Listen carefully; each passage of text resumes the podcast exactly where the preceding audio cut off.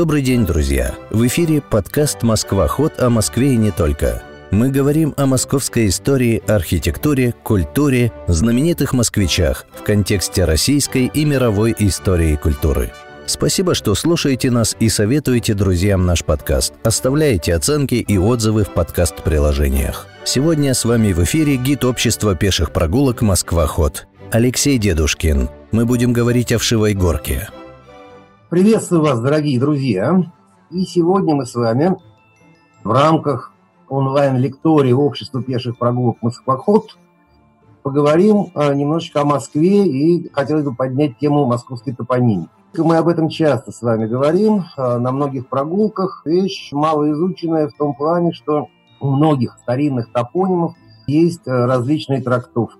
Да, в общем-то, даже и сам топоним Москва, а, он э, да, имеет по меньшей мере 10 объяснений различных, в равной степени, как и исторические гидронимы, естественно, река Москва, и река Яуза, и река Неглинная, очень часто и на прогулках, и при общении да, в интернете. Возникает вопрос, как правильно называть один из московских холмов, а именно Вшивую гору. Вот такая вот прекрасная гравюра Делабарта конца XVIII века. На этой гравюре мы видим с вами Москва-реку. На заднем плане как раз ту самую вшивую горку храмом Никиты Великомученика и вот этим зданием э, грандиозным по тем временам дворец генерала Туталмина. Ну, в общем-то, что храм, что дворец, но дворец в перестроенном виде сохранились до наших дней. Вот можно чуть крупнее посмотреть тот же самый вид. Вот он, дворец Туталмина с такой беседкой на крыше, точно такой же э, да, миловидой, ротондой миловидой, как и на Пашковом доме. Архитектурная мода да, века 18 э, конца 18 столетия, но сохранившаяся только, собственно, на самом Пашковом доме. И вот он, Никитский храм. Один из московских холмов. Итак, как правильно говорить, Шивая или Швивая горка? знаменитое путешествие Гулливера в страну лилипутов. Вот помните, там война между Лилипути и Блефуско. Как надо разбивать яйца, правильно, с острого угла или с тупого угла. Ну вот, в общем-то, сражение сторонников топонима Вшивая горка и сторонников топонима э, горка чем-то напоминает как раз э, именно эту самую литературную войну Даниэль Дефо. Но что же, в общем-то, изначально? Давайте обратимся, по крайней мере, к картам. Старым, во-первых, можем посмотреть вид на Москву с Шивой горки. Как раз, кстати, обратите внимание вот на этой, на этой фотографии из альбомов Николая Александровича Найденова. Здесь подписан именно вид с Шивой горки. Фотография 1860-х годов. Вот так выглядела Первопрестольная 160 лет назад. Возьмем а, еще одну фотографию. Церковь Никиты Великомученика. Все то на той же самой вшивой горке. Давайте увеличим а, эту фотографию, и там увидим внизу как раз подпись с вами. Вот она, видите, на вшивой горке. Но карту Хотевский план знаменитый. На этом плане показана тоже улица Вшивая горка и Вшивогорский переулок. Улица Вшивая горка, нынешняя Гончарная, но тогда, в середине века XIX, начальный отрезок Гончарной улицы носил название Вшивая горка а нынешний Рюмин переулок, собственно, был в Шивогорском переулке. Так что в середине века XIX вшивая горка ни у кого не вызывала сомнений. Обратимся к карте 1888 года. Видим все то же самое. Вшивая горка и Вшивогорский переулок. Никаких швивых тут мы не увидим. А вот уже в 901 году а, видите, на как раз карте 901 года, да, здесь название Гончарной улицы уже распространяется на всю ее нынешнюю трассировку этой улицы, но сохраняется переулок, который на прежних картах назывался как Вшивогорский, а теперь Швивогорский переулок, нынешний, собственно, Рюмин переулок. Но, тем не менее, в 916 году, это фрагмент карты 916 года, опять Вшивая горка и уже Рюмин переулок также верно называть. Вот открытка начала 20 века, дореволюционная. Здесь мы видим уже общий вид с швивой горки. Язык, конечно, запинается при этом слове, совершенно не обкатывается во рту. Но а, если говорить о версиях происхождения этого топонима, то вот здесь, опять же, на фотографии из фототеки Государственного научно-исследовательского музея архитектуры имени Щусева, здесь мы видим с вами, опять же, подпись «Церковь Никиты э, Мученика на Швивой горке», но если говорить, откуда произошло название, ну, вшивое, оно очень понятно, от слова вша. Тем более, что в старину вшами называли не только тех насекомых, которые порой копошатся в голове у человека, но и любых бесполезных насекомых, например, тех же водомерок часто называли водяными вшами. Возможно, на этом холме водились какие-то э, да, животных. Но, смотрите, вот такой вот Сигизмундов план 1618 года, и мы видим, вот она, в общем, собственно, вшивая горка как раз, мы видим здесь мельницы, мы видим здесь бани рядом с мельницами, здесь купеческие вымылы, но, понятное дело, да, мельничное дело потное, устаешь, мешки тягать, а, да и бани рядом, в общем-то, одни из э, их старинных московских бань, как раз в устье Яузы, а это река Яуза, соответственно, Москва-река. Так что вполне вероятно, что здесь находился, возможно, некий рынок или у подножья этого холма, или на холме, скорее всего, у подножья. И на этом рынке вполне могли сидеть цирюльники-то, да, бродобреи. Вот этот достойнейший человек, Адам Алиарий, который посетил э, Москву дважды во времена царствования царя Михаила Федоровича в 1633-34 и 1643 годах. И в своих воспоминаниях он пишет, что далее направо, когда пойдешь от посольского двора в Кремль, посольский двор находился в районе Рима, когда пойдешь от посольского двора в Кремль, есть особая площадка, на которой русские во время хорошей погоды сидят под открытым небом, бреются и стригутся, Рынок этот называется у них вшивый. До такой степени устлан слоем волос, что ходишь по нему точно по подушке. Так что вшивое место, вшивый рынок существовал в 17 веке на Красной площади. Упоминание об этом есть и в воспоминаниях конца XVIII века. Обратимся еще к одним, более поздним уже. Вот так выглядела Красная площадь в XVIII веке. И обратимся к более поздним воспоминаниям Николая Полякова, относящимся к 1850 годах. Он пишет о толкучем рынке на Новой площади. Ну, сейчас, может быть, сложно узнать, но вот он храм, как раз Иоанна Богослова под Вязом, сохранившийся до наших э, дней, да и, в общем-то, строения фрейденбергевские, они тоже узнаваемы, красно-кирпичные. Все остальное снесено, и церковь Владимирской иконы Божьей Матери, и Пантелеймоновская часовня, и, собственно, сами Никольские ворота, а, естественно, стены Китай-города, которые справа.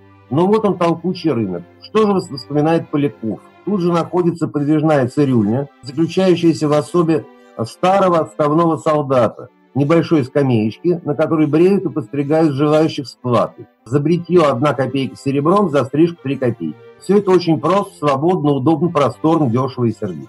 Так что, смотрите, еще в 19 веке вот такие вот уличные бродобреи, они были далеко не редкостью для Москвы и подвязались как раз на многочисленных рынках. В общем-то, район Вшивой Горки, по сути, что Вшивая Горка, это а, отрок, скорее всего, Таганского холма. Так что Таганка это торговое место всегда было. Тут там тут и вот такой стригаль, цирюльник Бродобрей. Так что вполне вероятно, что именно отсюда и произошло название «Вшивая горка». Ну, вот такие вот да, уличные цирюльники. Правда, это не наша гравюрочка, не российская, но, тем не менее, похоже, естественно, все волосы летят на землю. Ну или вот такой вот тоже бродобрей, правда, здесь в помещении, но суть-то, в общем-то, она и, наверное, не столь роскошные кресла стояли вот на этом вшивом рынке, но, тем не менее, дает представление, как стригли а, и брили наших предков. Опять же, а, можно обратиться к путеводителям 18 и 19 веков. Например, в путеводителе 1782 года говорится, едучи по Яузской улице прямо через Яузский мост, от Онова идет гора, называемая Вшивая горка. Как мы видим, э, наших предков это название совершенно не смущало. Путеводитель по Москве 1833 года издания свидетельствует, вы, почтенный читатель, конечно, не откажетесь остановиться и полюбоваться прелестным видом вшивой горки и устья прутоберега Яузы. Точно сей вид прекрасен. Это смесь столичного великолепия с милой простотой природы. Вот, соответственно, путеводитель 1782 года, вот справа путеводитель 1833. Еще раз подчеркну, наших предков название «вшивое» не смущало совершенно. Хотя, в общем-то, той же седой старины Москвы Кондратьева, Кондратьев проходится по версии о Бродобреях и считает это не более чем легендой, но э, ничего, в общем-то, взамен не предлагается. Откуда могло произойти название «Швивая горка»? Еще раз, вот даже, вот даже произносить-то сложно. Но идеи, что, э, в общем-то, вшивая – это такое простонародное название, на самом деле, швивой горки, они, эти идеи, появляются еще в конце XIX века. Появляются какие-то идеи по поводу, там, что находились на этой горке швальни, то есть, э, да, портняжные мастерские, швейные мастерские. В наши дни уже пишут вообще о швейной некой свободе, никаких вообще документальных подтверждений этому нет. Это просто попытка уже такого интеллигентского обкатанного топонима привязать к чему-то более или менее реальному. Так что никаких известий, никаких швеях, э, это, в общем совершенно завиральная идея. Еще в 1920 году академик Соболевский предложил такое пограничное название «Ушивая горка». Ушивая по некой траве уж, якобы из семейства лютиковых, а, которые в древности во время голода а, наши предки потребляли в пищу. В частности, есть запись а, летописная, летописное известие, что новгородцы во время голода 1128 года ели вот эту траву уж. Якобы этот холм весь был поросший этим самым ушем. Ну, как толком это уж выглядит, непонятно, но и сама эта версия родилась только в 1920 году. Так что, в общем, с огромной долей вероятности Швилое – это не более чем, правда, интеллигентское изменение исторического топонима Вшилое, изменение конца 19 столетия. Хотя вы уже видели даже на планах, например, того же 1916 года, все равно употребляется топоним Вшивая горка. Давайте э, пройдемся по этой самой вшивой горке, полюбуемся ее великолепием, а заодно и устьем крутоберегой э, Яузы. Ну, вот так вот выглядела Крутоберега и Яуза в 1880-е годы. Это также фотографии из альбомов Найденова. Вот вдали, в левой части, вот там как раз вшива эта горка и располагается. Но просто с этого ракурса, такого вот в схолме, а, незаметно. Ну вот зато хорошо заметно это в схолме на этой фотографии Свешников переулок, уже давным-давно не существующий. И мы на заднем плане видим с вами Маковскую церковь как раз Никиты Великомученика. Помимо церкви Великому... Никиты Великомученика, из известных памятников Шивой Горке упомянуть можно все тот же самый дворец Туталмина. Помните, в самом начале я вам показывал эту чудесную раскрашенную гравюру. А, да, дворец этот пострадал в пожар 12 года, перестраивался, лишился своей ротонды миловиды, но, по крайней мере, до начала 20 века сохранял вот эти полукруглые боковые корпуса – достаточно интересный, пожалуй, един, единственный такой образец э, вот такой постановки дома. Но уже в начале века 20-го архитектор Шервуд здание перестраивает, вот здесь еще старая фотография самого начала 20 века, перестраивает раз, здание перестраивает в советские годы, и до наших дней оно уже дошло вот в таком виде. Да, здесь проводились реставрационные работы в позднее советское время, но понятное дело, что уже лишние этажи никто сносить не стал, и, естественно, никто ротонду восстанавливать не стал. Главным образом реставрации коснулась только вот центральная историческая часть а, вот с этим портиком. А, ну а мы, мы с вами посмотрим на вшивую горку с нескольких ракурсов. В частности, вот он, Большой и Малый Устинские мосты. И еще свободная вшивая горка, свободная, поскольку очень вскоре. Это фотография 30-х годов. А вот в 40-е, после войны, начинается строительство высотных домов в Москве. И, пожалуй, наверное, самое красивое, ну, на мой, по крайней мере, вкус, высотное здание из всех семи построенных зданий на Котельнической набережной, оно и оседлало в Шивую гору. Строительство высотной части корпуса Б, корпус А уже стоит по Котельнической набережной, но он был построен еще, ну, даже не до войны. Строительство началось по проекту архитектора Дмитрия Чичулина до войны, а завершено было, дом был сдан в эксплуатацию в 1943 году. И только когда уже родилась идея вот этих высотных зданий, было принято да, решение включить уже этот готовый корпус в строящееся здание. Его фасады были переделаны, естественно, всему этому комплексу был придан единый архитектурный облик, но надо сказать, что этот корпус А, он существенно отличается своей планировкой. Здесь э, в плане, скажем, корпуса Б и В а они э, да, в плане планировки намного интереснее, чем корпус А, строившийся еще в довоенное и в военное время. Ну и вот, собственно, возведенное здание, которое практически полностью закрыло с собой вшивую эту самую гору. Ну вот такой вид, еще раз, на, на крутоберегую Яузу, но одевшуюся уже в гранитные берега, и на заднем плане высотка на Котельнической набережной. Ну а мы немножечко, собственно, прогуляемся по самой вшивой горке. Вот такой вот чудесный вид Ватина переулка, но с него, наверное, наилучшие виды открываются теперь, поскольку он все же не закрыт, не прикрыт э, вот этой громадой, э, громадой э, высотного дома. Так что вот он, Ватин переулок, и на заднем плане мы видим с вами да, отреставрированную э, уже в советские годы церковь э, Никиты Великомученика. Она, естественно, тоже перестраивалась неоднократно, э, и, скажем, э, в конце 19-го, в начале 20 века имела совершенно иной облик. Мы с вами, кстати, вот я вам фотографию там показывал, вы могли на это внимание обратить. Так что вот он, Ватин переулок. А, кстати, если говорить о топонимике, тоже, в общем-то, название довольно любопытное. Название произошло от купцов Вагиных, которые имели здесь владение. Но, видимо, э, да, в чистом виде от их фамилии произвести название переулка сочли слишком двусмысленным, поэтому не Вагин, но Ватин переулок. И вот он, этот самый Ватин, Большой Ватин переулок, опять же, с видом на Вшивую горку и Никитскую церковь. Ну, в общем, тоже подножие все той же самой Вшивой горки, вид из Тетеринского переулка. Из Тетеринского переулка, еще не утратившего свою общем-то, историческую застройку. Эта фотография с начала 70-х годов, так что вот те дома, которые по левую руку здесь видны, они уже до наших дней не дожили.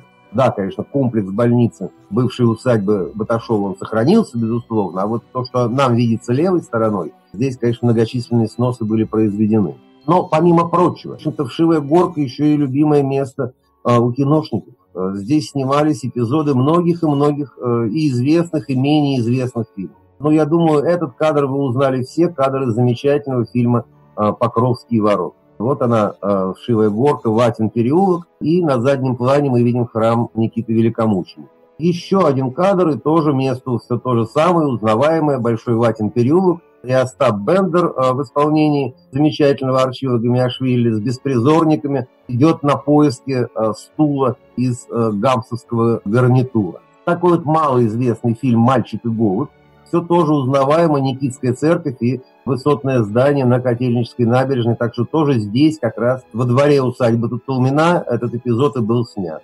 Еще один кадр из э, такого позднесоветского фильма «Авария, дочь мента, погоня» как раз по фильму проходила именно здесь, в районе Вшивой э, горки. Ну и еще тоже малоизвестный фильм «13 поручений», также все тот же самый Ватин переулок, только вид теперь наоборот на Яузу с высоты этого московского всхолма и а, общие а, виды, современные виды вшивой горки, конец 90-х годов, а, как раз комплекс Никитского храма, который передан был под подворье Пантелеймоновского Афонского монастыря знаменитого, и несколько фотографий, совсем современных, правой части фотографии мы видим с вами музей русской иконы, замечательнейший музей, всегда рекомендую его посетить. Кстати, бесплатный музей, прекрасные экскурсии и вообще великолепная экспозиция музея. Там замечательные есть иконы, редкие, очень древние. Ну, вот такие вот виды вшивой горки и гончарной улицы. Но почему Эйзенштейн? Ну, знаете, ну а почему, э, например, Станиславский э, был на торце дома возле метро Бауманская? Или почему Миклух Маклай на Варварской площади у метро Китай-город? Ну, где был торец, там и сделали. Ну, здесь, впрочем, кинотеатр «Иллюзион», хоть он несколько более поздний, чем «Броненосец Потемкин», безусловно, да, поскольку он находится в здании высотном на Котельнической набережной, но тем не менее. На какое-то время здесь был Сергей Эйзенштейн в период. Сейчас уже нету этого, э, да, этого, этого граффити. Ну и, наконец, такой вот обзорный снимок с высоты птичьего полета на вшивую горку э, и храм Никиты Великомученика. Вот она, Гончарная улица, вот виднеется музей иконы, о котором я вам говорил. А, ну, собственно, вот, да, как раз с э, высотного здания на Котельнической набережной и был э, сделан этот снимок. Ну, убедил ли я вас или нет? Вшивая или швивая, доводы касательно происхождения этого топонима я вам привел. Ну, в общем-то, наверное, один из самых таких спорных топонимов. Вопросы задают на каждой прогулке, когда мы гуляем как раз в окрестностях Гончаров, да и порой даже это бывает на прогулках, не посвященных этим местам. Ну, еще раз говорю, тут дело веры каждого. Я глубоко убежден, что правильное название «Вшивая горка» и «Швива» — это не более чем интеллигентское искажение исторического топонима, а уже в конце XIX века. Ну, а сторонники Швивой считают наоборот, что правильно, ну, видимо, Швивая, непонятно от чего произошедшее. Ну, а вшива – это простонародная переделка. Ну, смотрите, в 18 веке она была вшивая. Если переделали в 18 то вообще-то это уже так исторически очень давно. Тем более я не думаю, чтобы этот топоним появился вот именно при написании упомянутого мною путеводителя. В любом случае, э, решите сами для себя. Как вы полагаете правильным э, называть этот замечательный московский холм? Вам всем прекрасного настроения – и, естественно, э, здоровья, здоровья и еще раз здоровья. Желаю вам. Приобщиться к истории Москвы в режиме реального времени можно на прогулках общества пеших прогулок «Москва-ход», которые проводятся круглый год. Подробности на сайте «Москва-хода». Напоминаем, что мы есть во ВКонтакте и Телеграм, там тоже происходит много интересного. Подписывайтесь на подкаст «Москва-ход» о Москве и не только. И до встречи через неделю.